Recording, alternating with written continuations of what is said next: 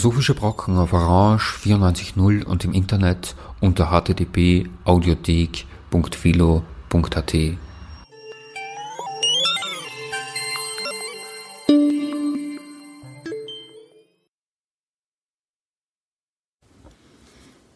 Schönen Nachmittag.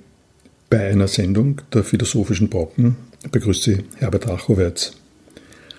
Wir haben heute ein Thema quer durch Philosophie und Theologie. Es geht über Predigten.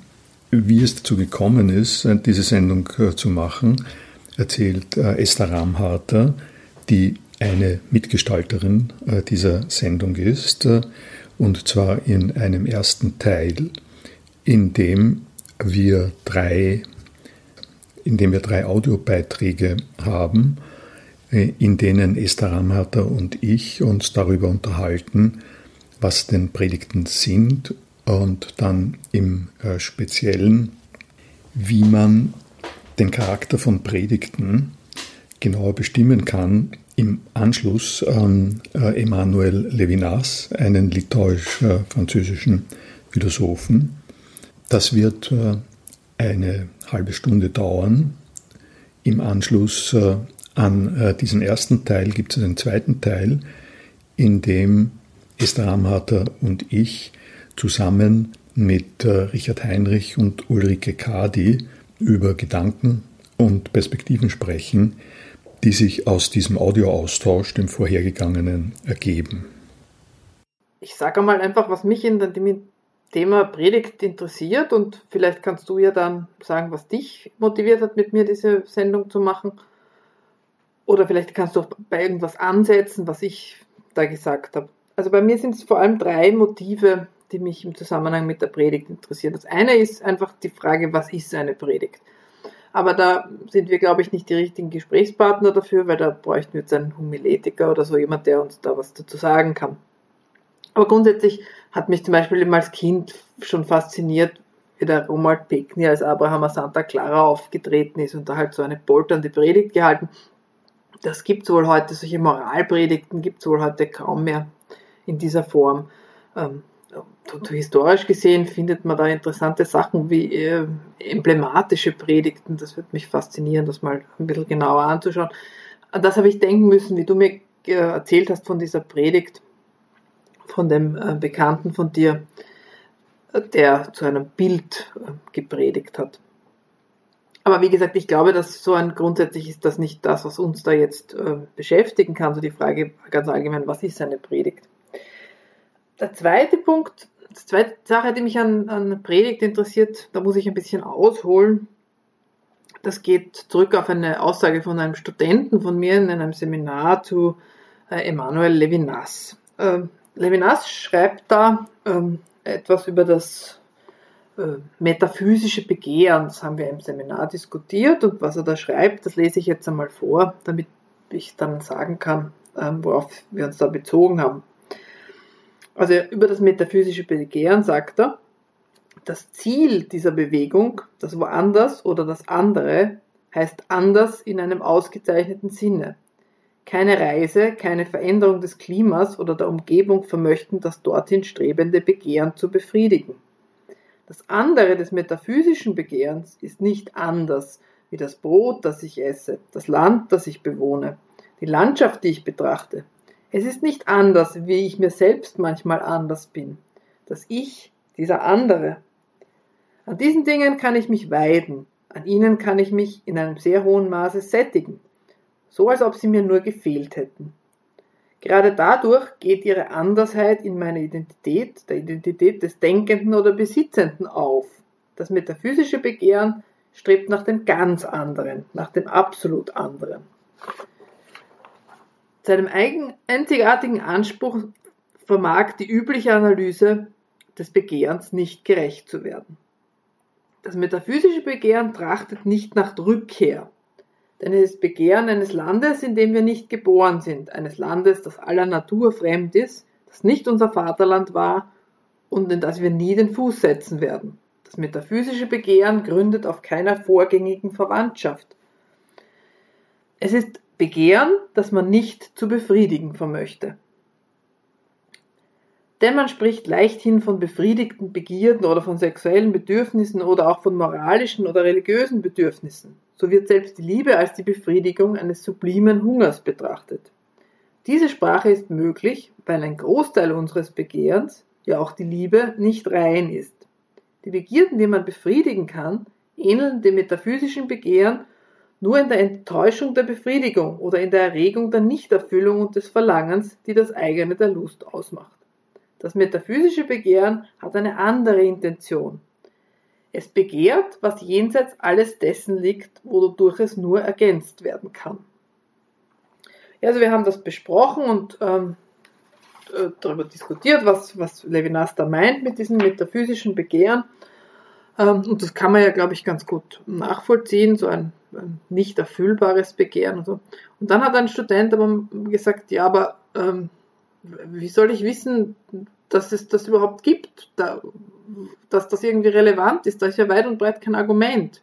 Der erklärt mir da was, der redet da was von einem metaphysischen Begehren, aber äh, gibt kein Argument an, dass das relevant ist, gibt kein Argument an, dass das überhaupt existiert.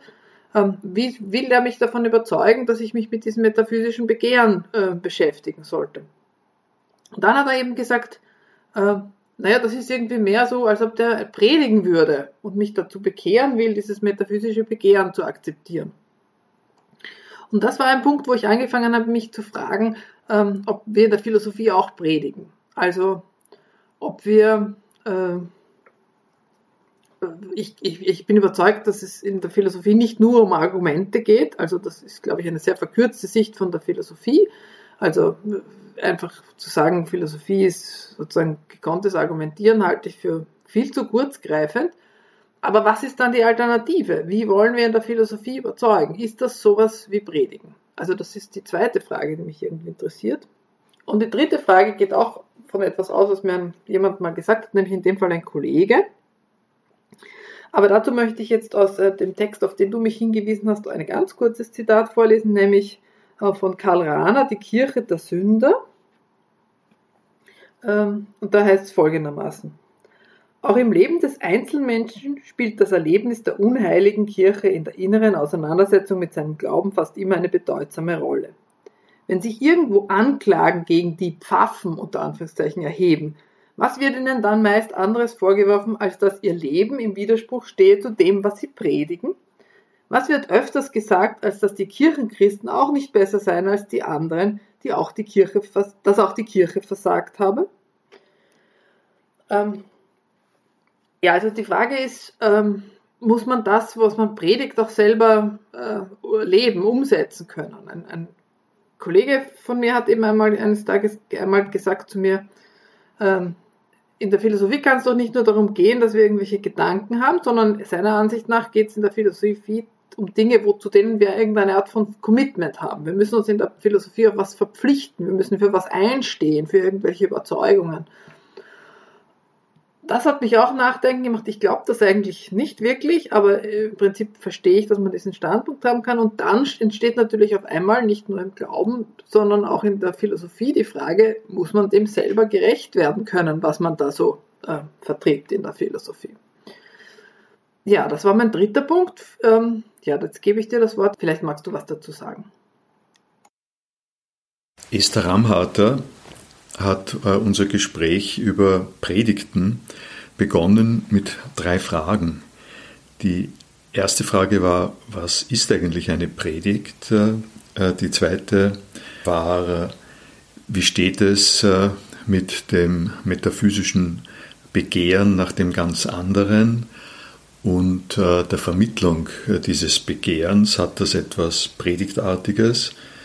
Und die dritte Frage ist, äh, wie authentisch äh, müssen Predigten sein? Um auf diese Fragen zu antworten, möchte ich zuerst äh, eine Kurzantwort auf die Frage, was ist eine Predigt, anbieten dann aber die Frage Ordnung umkehren und über das metaphysische Begehren bei Levinas, äh, so wie sie es äh, in ihrem Textausschnitt vorgestellt hat, äh, etwas sprechen.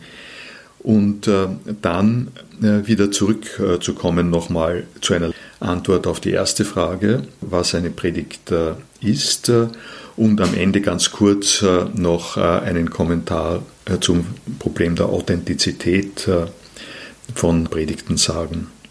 Also mal die Antwort zu, was ist eine Predigt?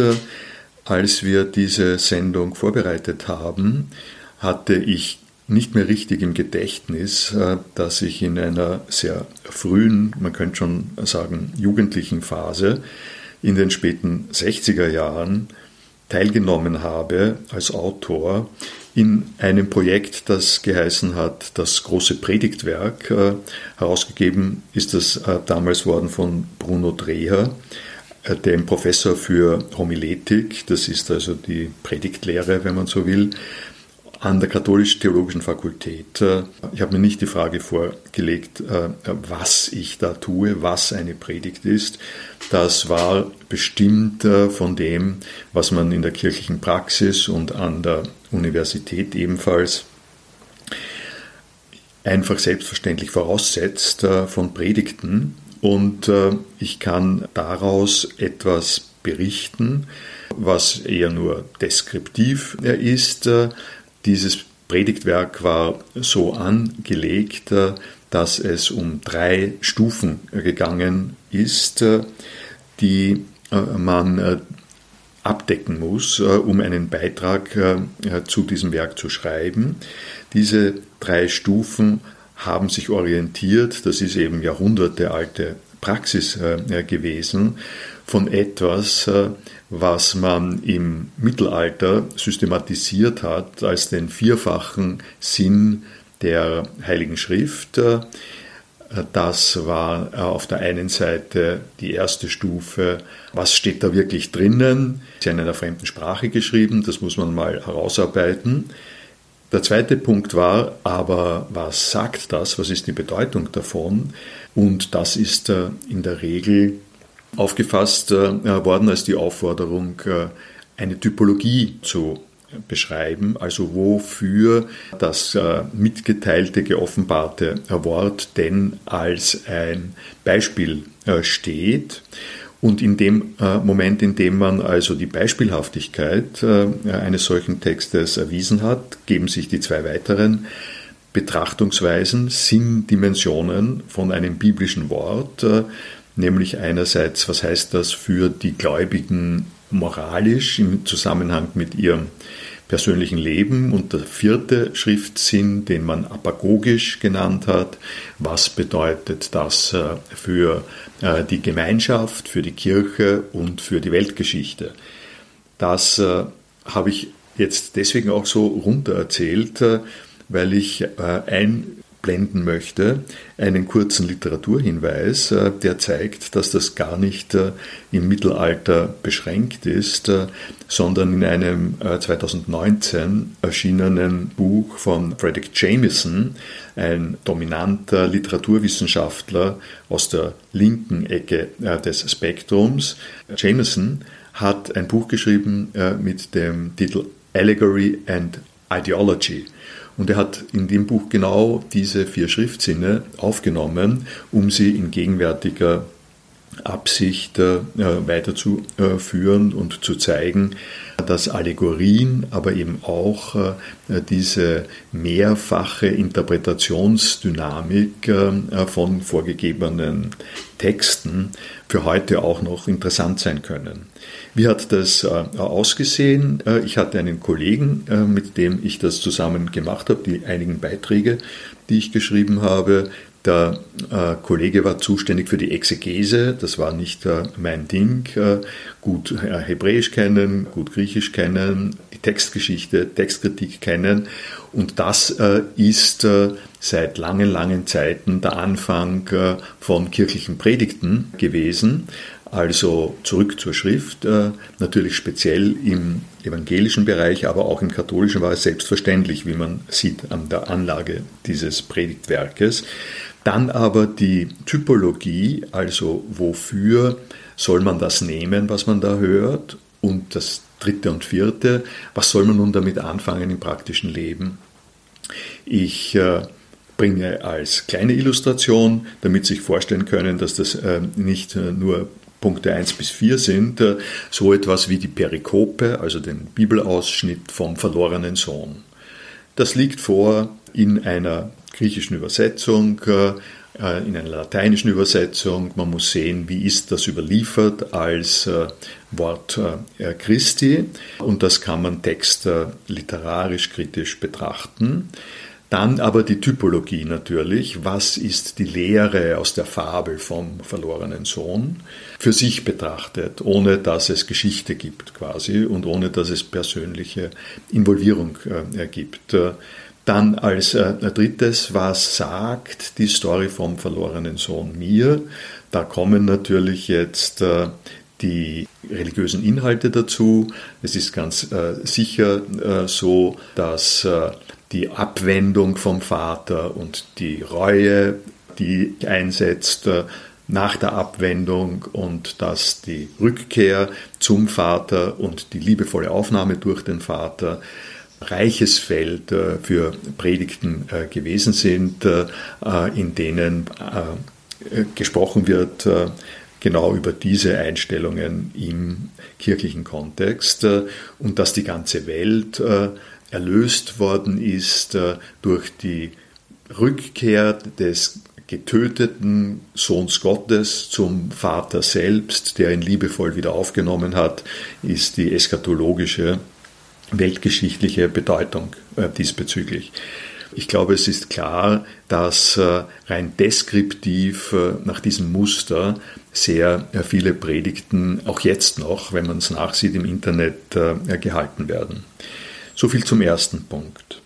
Der zweite Punkt, anknüpfend an diese ganz explizite und ich würde sagen steile Aussage von Levinas, der darauf aufmerksam macht äh, oder die These aufstellt, äh, dass man beim metaphysischen Begehren den Unterschied einführen muss zwischen Begehren von etwas, äh, das man hat und haben könnte oder auch hat und, und sich erwünscht zumindest, so dass in der Erfüllung des Begehrens eine äh, Zufriedenheit der eigenen äh, Person eine Rolle spielt und ganz ausschlaggebend äh, ist. Äh, er sagt, äh, es gibt äh, keine vorgängige Verwandtschaft zwischen dem, was wir uns wünschen, wenn wir metaphysisch radikale Fragen stellen, also zum Beispiel was ist der Sinn des Lebens, wo zielt die Weltgeschichte hin. Solche äh, Dinge sind mir da im Auge. Was äh, ist äh, das Ergebnis des Kampfes zwischen Gut und Böse? Es ist aber genau an diesen Stellen folgt man Levinas eine Klippe zu überwinden und darin genau besteht die metaphysische Auszeichnung des Begehrens.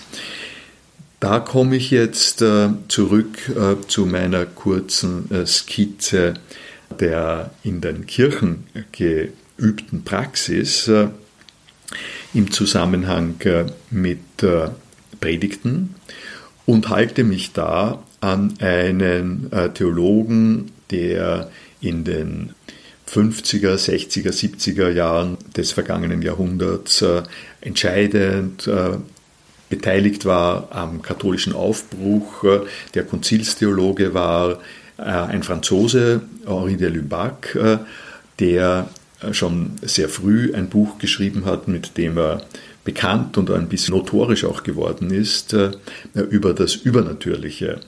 Und der hat, hat da eine ziemliche Debatte ausgelöst. Äh, und als eine Zusammenfassung der Debatte hat er ein äh, kleines Büchlein geschrieben, eine Katechese über Natur und Übernatur. Katechese ist äh, genau die Kategorie von Predigt, äh, jetzt nicht äh, von der Kirchenkanzel, sondern in der Unterweisung der Katechumenen, also derjenigen, äh, die sich dem äh, Glauben äh, nähern wollen, die in die Kirche eintreten wollen. Und es ist interessant zu verfolgen, das möchte ich ein bisschen darstellen, wie sich dieses eben bei Levinas aufgerissene Problem in dieser Katechese darstellt. Da bringe ich ein paar Hinweise, die zur Einleitung und äh, zur, auch dann zur Fortführung des äh, theologischen Umgangs äh, mit diesem äh, Problem dienen. Äh, Delubac äh, weist zunächst einmal in einer ganzen Reihe von Hinweisen aus, dass die christliche Zugangsweise zu dem Übernatürlichen, also zu dem, was ganz anders ist, durchaus äh, Features zeigt, äh, die daran denken lassen, dass das metaphysische Begehren äh, vom Levinas hier auch lebendig ist und eine Rolle spielt. Er zitiert Pascal, der darauf hingewiesen äh, hat, äh, dass diese Reden vom Übernatürlichen, das ist jetzt ein Pascal-Zitat, von einer ganz anderen Ordnung sind als Körperlichkeit und Geistigkeit, so wie, so wie wir sie von den Naturgegebenheiten her erkennen. Also ganz andere Ordnung. Analytisch-philosophisch würde man sagen, ist schlicht ein Kategorienfehler. Und um das ein bisschen plastisch zu machen, kurzen Seitenblick auf Wittgenstein, der sich mit solchen Fragen beschäftigt wie was tun wir mit der Frage, welche Farben haben Primzahlen?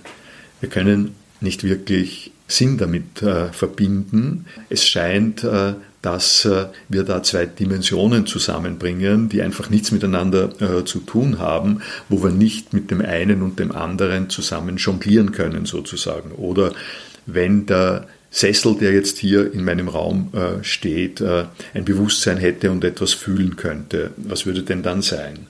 Es legt sich nahe, an der Stelle zu sagen, ganz andere Ordnung, frag mich was anderes, das kann ich nicht beantworten. End of story. So viel ist philosophisch äh, mal ein kleiner Hinweis, aber es wird dichter für Katholizismus und Christentum und zwar mit Bibelzitaten. Es, äh, der erste Korintherbrief, zweites Kapitel, neunter Abschnitt, äh, lautet, wir verkündigen, was kein Auge gesehen und kein Ohr gehört hat, was keinen Menschen in den Sinn gekommen ist. Also wir stehen vor Neuland. Wir können mit unseren Kapazitäten schlicht und einfach nicht verstehen, wovon wir reden. Darin zeichnet, zeichnet sich natürlich jetzt äh, auch schon das äh, Problem ab. Wir verkündigen etwas, was noch niemand je gesehen hat. Äh, in der geheimen Offenbarung, der Offenbarung Johannes, heißt es im 21. Kapitel, 5. Vers, seht, ich mache alles neu. Und das führt in dieselbe Gedankenschwierigkeit äh, hinein, dass man nämlich äh, vor der Frage steht, äh, wenn alles wirklich neu ist, äh, dann habe ich keinen Anhaltspunkt äh, dafür, irgendetwas damit anfangen zu können. Wer klärt mich auf äh, darüber, was da mir zukommt, hätte einen Sinn. Sinn, so wie wir es verstehen, ist immer verbunden damit, dass man etwas platzieren kann, einordnen kann, in eine Situation gestellt, in der es schlicht keine Anhaltspunkte gibt, wird auch das Neue gar nicht als Neues äh, äh, verständlich sein, sondern zunächst mal nur als unverständlich, verwirrend. Und äh, wenn ich äh, jetzt auch noch einen äh, Konzilsentscheid äh, dazu sage, und zitiere, dann wird das nochmal deutlich, dass das jetzt nicht nur eine Frage von Traktatus-ähnlichen Wir müssen schweigen in der Philosophie, sondern dass das auch von der Kirche wahrgenommen worden ist. Da gibt es einen Spruch, den ich jetzt mal um äh, der Geschichte willen äh, lateinisch zitiere. Inter creatorem et creaturam, also Schöpfer und Schöpfung, Geschaffenes, non pot est similitudo notari, quin inter eos maior sit dissimilitudo keine Gemeinsamkeit, äh, die so beschaffen ist, dass zwischen dem Schöpfer und dem Geschöpf nicht die Ungleichheit größer wäre. Das sind also alles Hinweise darauf, dass äh, man in der Kirche im Christentum beschäftigt ist, äh, genau mit diesem Blank, mit dieser genannten Klippe. Aber so kann es natürlich nicht bleiben. Das ist eine Grenzposition, die eben auch von Delibac, äh, nun äh, in einer Kurve wieder zu einem Einlenken äh, gebracht wird. Er zitiert Bernhard von Clairvaux und sagt, es gibt ein admirabile Commercium, also einen staunenswerten Zusammenklang zwischen dem Natürlichen und dem Übernatürlichen, eine der theologischen Thesen, äh, Konstruktionen, die geschaffen worden äh, sind im Mittelalter, um sich mit diesem Problem zurechtzufinden, ist das Konstrukt der Gratia gratum faciens, äh, der Gnade, die dankbar macht. Das kommt daher, dass natürlich gefragt worden ist, wenn da so ein Unterschied ist, wie ist es überhaupt möglich, dass wir hören, was oder wir verstehen, was uns da entgegenkommt. Äh, und die Antwort ist die, es gibt ein eigenes, spezielles Entgegenkommen Gottes, das uns in die Lage versetzt, äh, ihn äh, zu hören und damit dieses Kommerzium zu verfolgen. Soweit mein kleiner Beitrag zu der Klippe, die Levinas an der Stelle beschreibt. Und als Folgerung äh, meiner Überlegungen würde ich äh, jetzt äh, in die weitere Diskussion die These einführen, dass diese beschriebenen Einlenkzusammenhänge gut für die Predigt sind, aber nicht gut für die Metaphysik. In der Metaphysik gibt es diese Grazia nicht, die man in der Theologie braucht. Das heißt, äh, um es einen Schritt weiter äh, zu machen, Levinas kann man nicht predigen. Levinas äh, stößt einen auf eine Mauer und da komme ich jetzt zu meiner Antwort, zweiten Antwort auf die Frage, was ist eine Predigt? Eine Predigt scheint mir, wenn man davon ausgeht, dass man die Challenge, die Esther aufgebaut hat, äh, die Challenge nämlich dieses metaphysischen Begehrens, äh, wenn man das ernst nimmt und es nicht als eine Sonntagsveranstaltung für Gläubige betrachtet, äh, dass man, wenn man das ernst nimmt, was da in der Predigt zu leisten ist, dass es darin liegt, die genannten Zusammenhänge dieses Einlenken zurück vom radikalisierten metaphysischen ähm, Begehren mit Hilfe des Glaubens an die Offenbarung äh, zu plausibilisieren, deutlich zu machen und das genau über die vier Schritte, die ich am Anfang äh, erwähnt habe. Und äh, Nochmal ein äh, Zitat äh, aus der kleinen Katechese, das diesmal von Augustinus äh, ist. Fides si non cogitatur nulla est. Das heißt, der Glaube, der nicht im Denken durcharbeitet wird, das ist nichts, das ist kein Glaube. Wir müssen also davon ausgehen, dass das Ziel des Glaubens äh, das verstandesgeleitete Verstehen einer Praxis ist und Predigt würde diese Aufgabe äh, erfüllen. Äh, so viel meine mal vorläufige Bemerkung äh, zu dem, was eine Predigt ist. Dann nochmal zurück zu Levinas.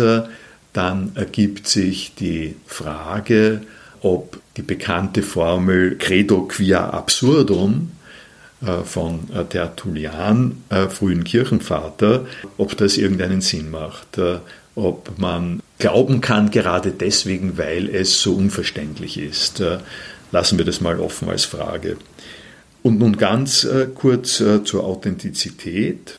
Da würde ich doch sagen, dass das eine Kategorie der dritten Bedeutungsstufe, des dritten Sinns ist, den ich genannt habe, nämlich eine moralische äh, Frage, ob derjenige, der sich auf dieses Unternehmen einlässt, äh, auch persönlich äh, qualifiziert ist, moralisch in seinen Handlungen dafür, dass er das sagen darf und kann, was er diesbezüglich sagt. Und meine Vermutung ist, dass die Aufgabe, die ich da so skizziert habe, so anspruchsvoll und vielschichtig und äh, in äh, sozialer Weise fordernd ist, äh, dass die Frage nach der Authentizität äh, in den Hintergrund äh, treten kann, dass jemand Beiträge zu diesen genannten Themen vermitteln kann, ohne dass er oder sie selber nun der Prüfung äh, unbedingt äh, ausgesetzt werden sollte, ob er das äh, im Einzelnen in seinem Leben verwirklicht. Also eine moralisierende Betrachtung, die zusammenhängt mit einer Einengung von dem, was die Aufgabe von Predigt ist, äh, zumindest äh, insofern ich sie hier zu skizzieren versucht habe. Ja, danke Herbert für deine ausführlichen Überlegungen zu meinen drei Fragen, die ich gestellt habe. Meine erste Frage war, was ist eine Predigt? Und eigentlich wollte ich das gar nicht thematisieren, aber Herbert Rachmatz hat eben sich ausführlicher darauf eingelassen und hat den vierfachen Schriftsinn erläutert, der ja für das Mittelalter wesentlich war und hat dargestellt, dass dieser vierfache Schriftsinn auch nach der Kritik von Luther daran äh, und bis heute eigentlich wirkmächtig bleibt und nämlich als Basis für Predigten eigentlich immer noch herangezogen wird, dass heute immer noch typische Predigten nach diesem Muster gebaut sind. Das finde ich eine interessante Feststellung. Und was ich da einfach nur noch ergänzen möchte, ist, vielleicht wäre das auch gar nicht so unverträglich mit einem anderen Punkt, den Herbert Rachowitz viel später gemacht hat, nämlich da hat er Predigten beschrieben als ein Verstandesleiten einer Praxis. Ich wollte eigentlich nur darauf hinweisen, dass sich das vielleicht mit diesem vierfachen Schriftsinn gar nicht so schlecht verträgt, wenn man es richtig versteht. Viel wesentlicher ist mir aber der zweite Punkt, ähm, auf den Herr Wadracho jetzt eingegangen ist. Und zwar hat er da die Antwort sehr prägnant formuliert äh, als Levinas kann man nicht predigen. Und eigentlich war das eine Antwort auf meine Frage, ob man Levinas denn so verstehen kann, dass die, das, wie er überzeugen möchte, so ähnlich funktioniert wie eine Predigt. Also Levinas argumentiert eigentlich nicht für viele seiner Konzeptionen, sondern stellt sie einem hin und möchte, dass man sie annimmt. Und warum sollte man das tun? Und ein Student hat mich auf die Idee gebracht, dass das vielleicht so was ähnliches ist wie Predigen, was er da tut. Und Herbert Rachowens kurze Antwort war eben, Levinas kann man nicht predigen. Um das verständlich zu machen, was damit gemeint ist, muss man sagen, dass er, also Herbert Rachowitz jetzt an, appelliert hat an das Gemeinsame von so Konzeptionen wie das Übernatürliche oder das metaphysische Begehren, das man eben bei äh, Levinas vorfindet, oder ich würde jetzt auch noch ergänzen, den anderen äh, bei Levinas. Diese äh, Konzeptionen haben eben was gemeinsam und das ist, dass sie alles auf etwas hinauslaufen, das irgendwie prinzipiell unzugänglich ist, prinzipiell unerreichbar ist, auf das etwas ganz anderes ist. Und da ist natürlich das Problem, dass man dann sagen kann, äh, also wenn es so ganz anders ist, dann ist es eben so ganz anders, dass man es eben nicht adressieren kann. Und daher geht sowas eigentlich nicht. Das ist die Aussage, die, äh, die Herbert Rachowitz gemacht hat. Allerdings versucht das Christentum einen Ausweg aus dieser Sache, also aus dem, dass es da dieses Übernatürliche gibt, dass man eigentlich nicht irgendwie erreichen kann, aber dass man dann doch irgendwie sich auf das man sich aber doch irgendwie beziehen können soll. Und dieser Ausweg, den er im Christentum skizziert, ist die Gratia Gratum, Gratia Gratum Faciens. Also es gibt einen Akt der Gnade von Gott, der es einem möglich macht, doch in so einer Art von Harmonie zu sein und äh, Dankbarkeit äh, zu empfinden. Und daher diese Brücke, dieses Unüberwindliche doch zu überwinden. Und da sagt er jetzt, äh, sowas geht vielleicht in der Christentum, aber sowas geht nicht in der Metaphysik, sowas geht nicht in der Philosophie. Daher kann man das Übernatürliche zwar vielleicht predigen, aber man kann nicht Levinas predigen oder levinasische Konzeptionen predigen, insofern man die als eine Konzeption der Philosophie ansehen möchte.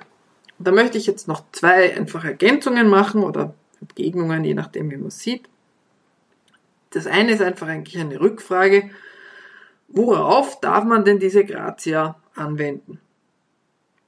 Wer verbietet dem Theologen, sie auch in der Metaphysik walten zu sehen? Die Antwort müsste also genauer heißen, also die Antwort, die Herr Drachowitz gegeben hat. Der Theologe darf vielleicht Levinas predigen, die levinasischen Inhalte predigen. Nur der Philosoph darf es nicht.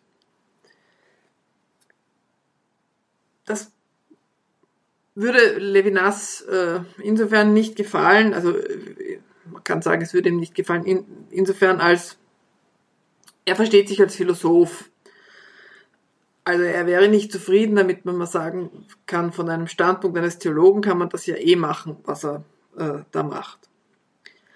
Daher möchte ich jetzt noch kurz eine sozusagen säkulare Apologie von Levinas versuchen.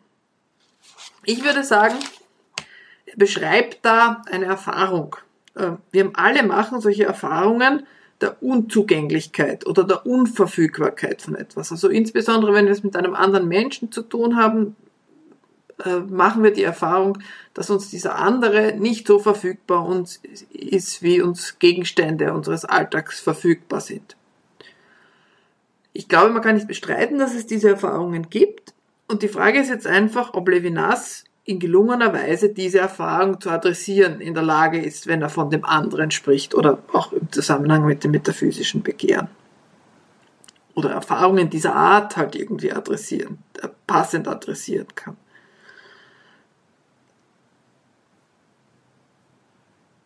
Möglicherweise, und das würde wieder jetzt zu meiner dritten Eingangsfrage, nämlich nach der Frage, ob wir äh, sozusagen in irgendeine Form von Authentizität haben müssen, wenn wir predigen oder wenn jemand, der predigt, äh, ob jemand, der predigt, Authentizität haben muss.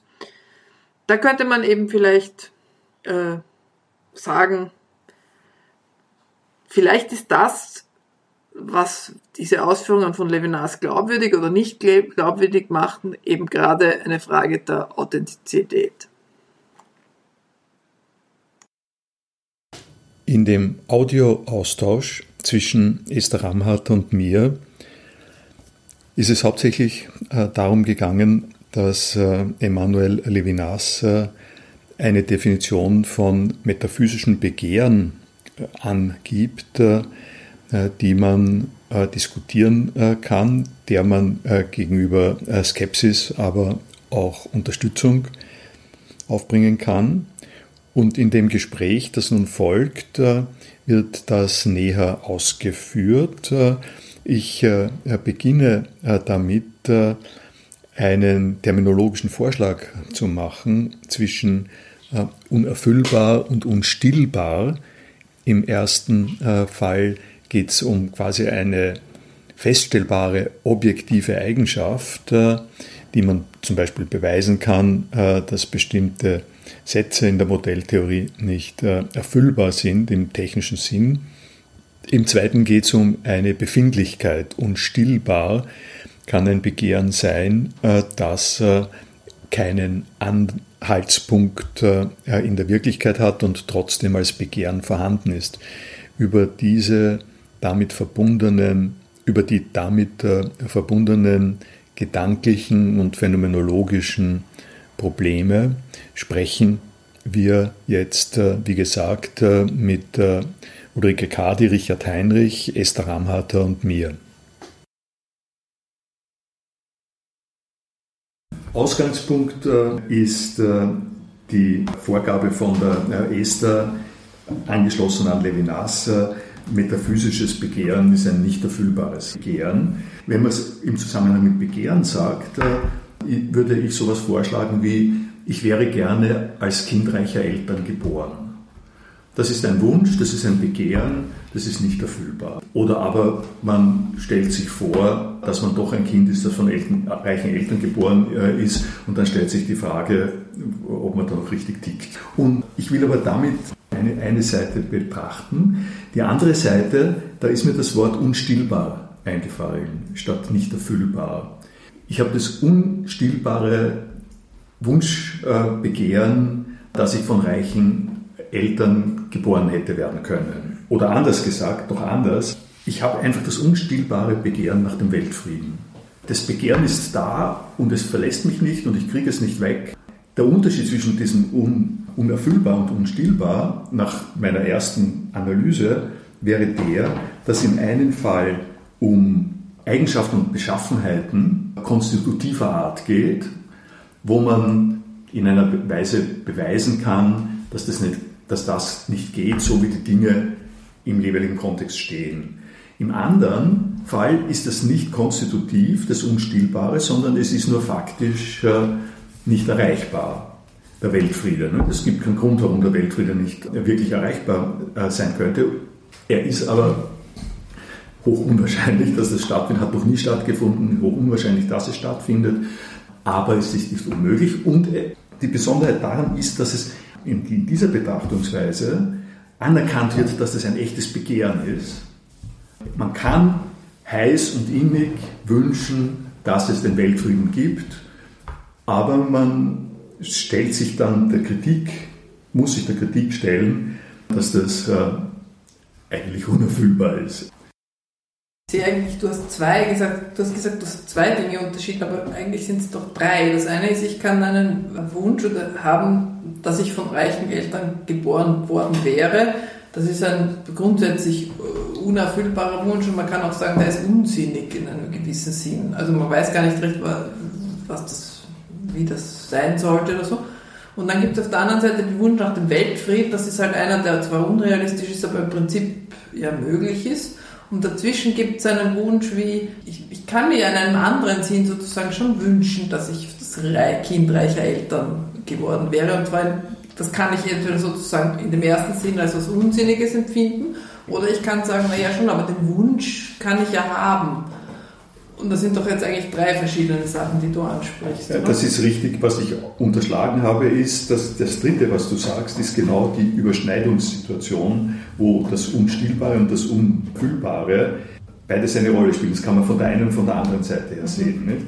Und, und, und der Grund, warum ich dorthin gekommen bin, ist, weil das, was mich wirklich, was mich sozusagen interessiert im Hinblick auf unsere Predigtdiskussion, ist das, ob, ob der legitime, unerfüllbare Wunsch damit auch unsinnig ist. Und im Unerfüllbar, alltäglich gesprochen, kann beides mitklingen. Ja? Das kannst du niemals kriegen.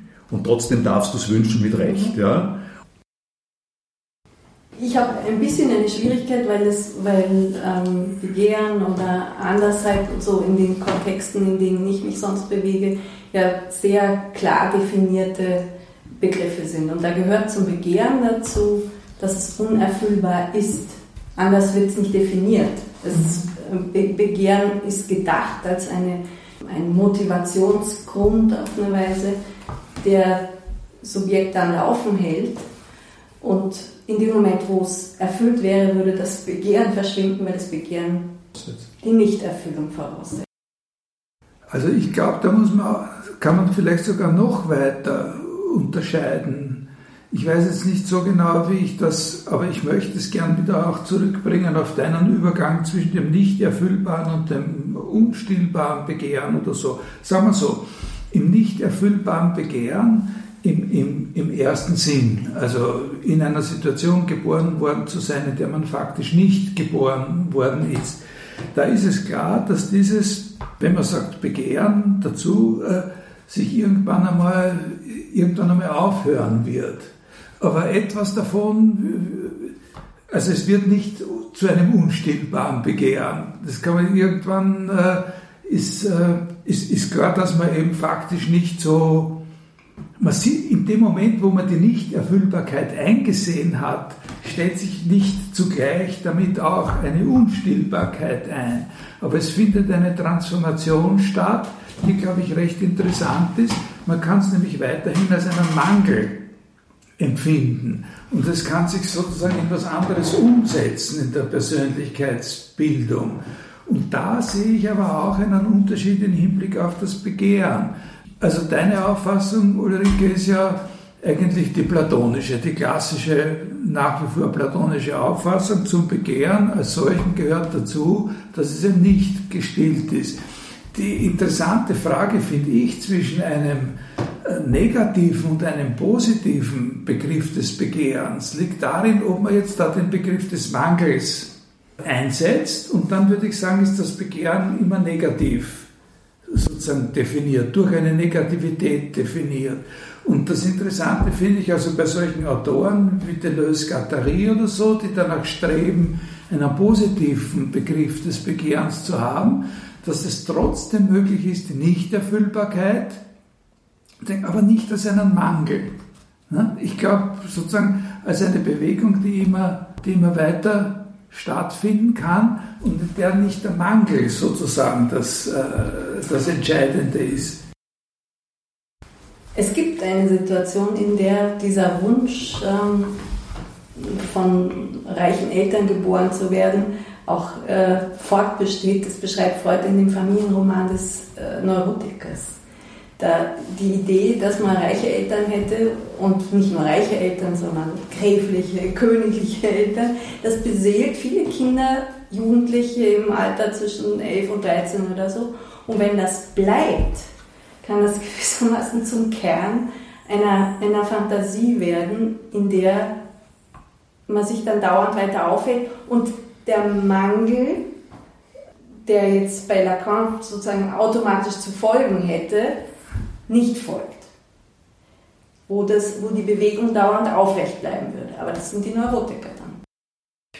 Abschließend kommen wir jetzt äh, zu der Frage, die in dieser Sendung angesprochen worden ist und ein bisschen in den Hintergrund äh, getreten ist äh, vor den Diskussionen über die äh, Philosophie-Aussichten von Levinas, nämlich wenn man ein gewisses Verhältnis von Predigt voraussetzt, kann man annehmen, dass Levinas oder noch allgemeiner Philosophen in einer Situation vorfinden können, in der sie predigen, was immer das heißen soll. Die beiden dabei auftretenden Positionen sind, äh, dass äh, Theologen, Priester, Laien auch äh, natürlich sehr wohl predigen können aus dem Hintergrund einer religiösen Erfahrung, während das Philosophen nicht zur Verfügung haben und von daher nicht qualifiziert als Prediger sind. Das ist die eine Seite. Die andere Seite, für die auch argumentiert wird, ist, äh, dass man nicht einsieht, äh, warum Philosophen nicht das, was zu einer Predigt gehört, äh, selbst in ihrer beruflichen Tätigkeit durchführen können.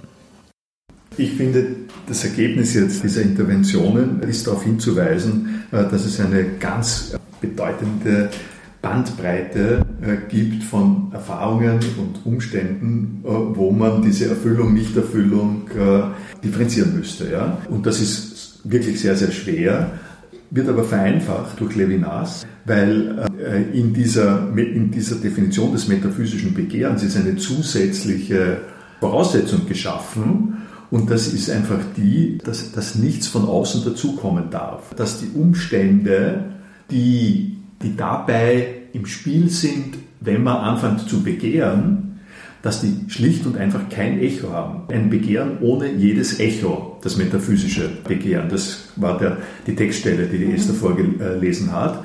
Und da würde ich es zuspitzen jetzt auf die Frage, da möchte ich das aufgreifen, was die Esther äh, zu mir gesagt hat. Darf der Levinas einen Anspruch erheben, dass er überzeugen kann mit seiner Vorstellung und dürfen Theologen mit ihrem Equipment den Anspruch erheben, die Forderung zu stellen, die der Levinas in der Philosophie stellt. So kann man das, glaube ich, ziemlich konzis sagen, worüber wir gehen. Und da wird auf Esther antworten und sagen, ich glaube in der Tat, dass Philosophen nicht berechtigt sind, diese Responsefunktion, die man im, im Alltag, im Alltag und vor allem in der, in der Kirche, Theologen das sagen dürfen, was der Levinas sagt, weil die Form, wie die Theologen das sagen, ist, wir können über Gott reden, nur sollen wir wissen, dass Gott immer noch mehr ist. Das ist eine schöne Fusion äh, der beiden Motive. Das heißt, einerseits können wir nie wirklich über Gott reden und andererseits können wir, dürfen wir über Gott reden, wenn wir wissen, dass wir ihn immer äh, verfehlen, aber es ist er, den wir immer verfehlen. Das dürfen sie. Und insofern können sie auch predigen, können sie darüber predigen und Konzilsbeschlüsse fassen, äh, während ich nicht sehe, wie der Levinas das kann. Er kann ja schon an gewisse Erfahrungen anknüpfen, die wir machen. Das habe ich in meiner Replik auf dich schon gesagt er kann ja schon sagen, wir machen Erfahrungen der, der, grundsätzlichen Unverfügbarkeit. Zum Beispiel immer, wenn wir es mit einem anderen konkreten Menschen zu tun haben, machen wir die Erfahrung, dass da was ist, was uns nicht zugänglich ist. Ausgehend von dieser Erfahrung kann man versuchen, in den Brief zu kriegen, dass es etwas gibt, was eben gerade nicht verfügbar ist. Wir machen die Erfahrung, dass immer wieder etwas gerade nicht verfügbar ist. Aber das aufzubauen als äh, einen prinzipiellen Endpunkt, das geht nur, wenn man sagt, äh, alles Begehren scheitert im Prinzip dort. Man will einen Punkt adressieren, zum Beispiel an dem alles mögliche Begehren scheitert. Das ist doch so ein. Ja, aber da kommt, aber da kommt doch die Sache von Richard dazu, wo er sagt, äh, irgendwann einmal werde ich dieses Begehren sinnvollerweise ad acta legen, weil sonst äh, bin ich nekrophil. Es transformiert sich in was anderes, oder? Was im, oder in was Zusätzliches. Es, es, es, es, baut sich noch was Zusätzliches. Vielleicht äh, als Ersatz für das, was es nicht erreichen kann, baut es sich was Zusätzliches, ein Symptom oder was weiß ich. Okay, ich würde zugeben, dass es, so wie im Teilchenbeschleuniger, äh, verschiedene Teilchen und Konstellationen gibt, mit großer, hoher Geschwindigkeit, hoher Abstraktion, die entstehen in einem Prozess. Man kann sie gerade noch fassen und dann lösen sich wieder auf. Es gibt diese Konstellation von unerfüllbaren Begehren unter dem Druck von Bedürfnissen von und so fort und so weiter, wo man dazu geführt wird zu sagen, da geht jetzt nichts und es ist wichtig, dass nichts geht und ich halte fest, äh, dass ich an dieser Stelle die Sprache verloren habe, meine Selbstbesinnung verloren habe, nicht mehr weiter kann und so weiter und so weiter. Aber wenn ich, wenn ich diesen Zustand anhalte, dann würde ich dem Menschen wünschen, dass er draufkommt, dabei kann es nicht stehen bleiben. Und das ist das mit Modifikation. Und, und dann geht es aber woanders hin. Das ist sozusagen eine Relativierung der Absolutheit dieses Zustands. Mir kommt vor, es gibt so auch irgendwie zwei Zugänge, die wir relativ wenig genau getrennt haben. Das eine ist, so wie du Esther gesagt hast, man kommt empirisch ja auch zu Stellen, an denen es nicht weitergeht und kann sich dann äh, was dazu vorstellen und darüber nachdenken, was man sich vorstellt. Und das andere ist, es gibt sowas wie ein metaphysisches System, ein metaphysisches Systemdenken, in dem man äh, sich notwendigerweise bestimmte Stellen zurechtlegen muss, damit das, was man sonst empirisch erfährt oder sonst denkt, eine, eine Mechanik behält. Und die Rede von dem absolut anderen schaut, glaube ich, anders aus, ob ich jetzt sage, da kann ich ein bisschen was von erfahren und mir daher vorstellen, was es ist, oder das ist ein Ort in einem Denksystem. Und ich glaube, bei Levinas ist es wahrscheinlich auch beides, aber mindestens sehr stark dieser Ort in einem Denksystem. Ja. ja. Das Augustinus-Zitat ist, äh, Glaube, der keine Vernunft äh, in Anspruch nimmt, ist nichts.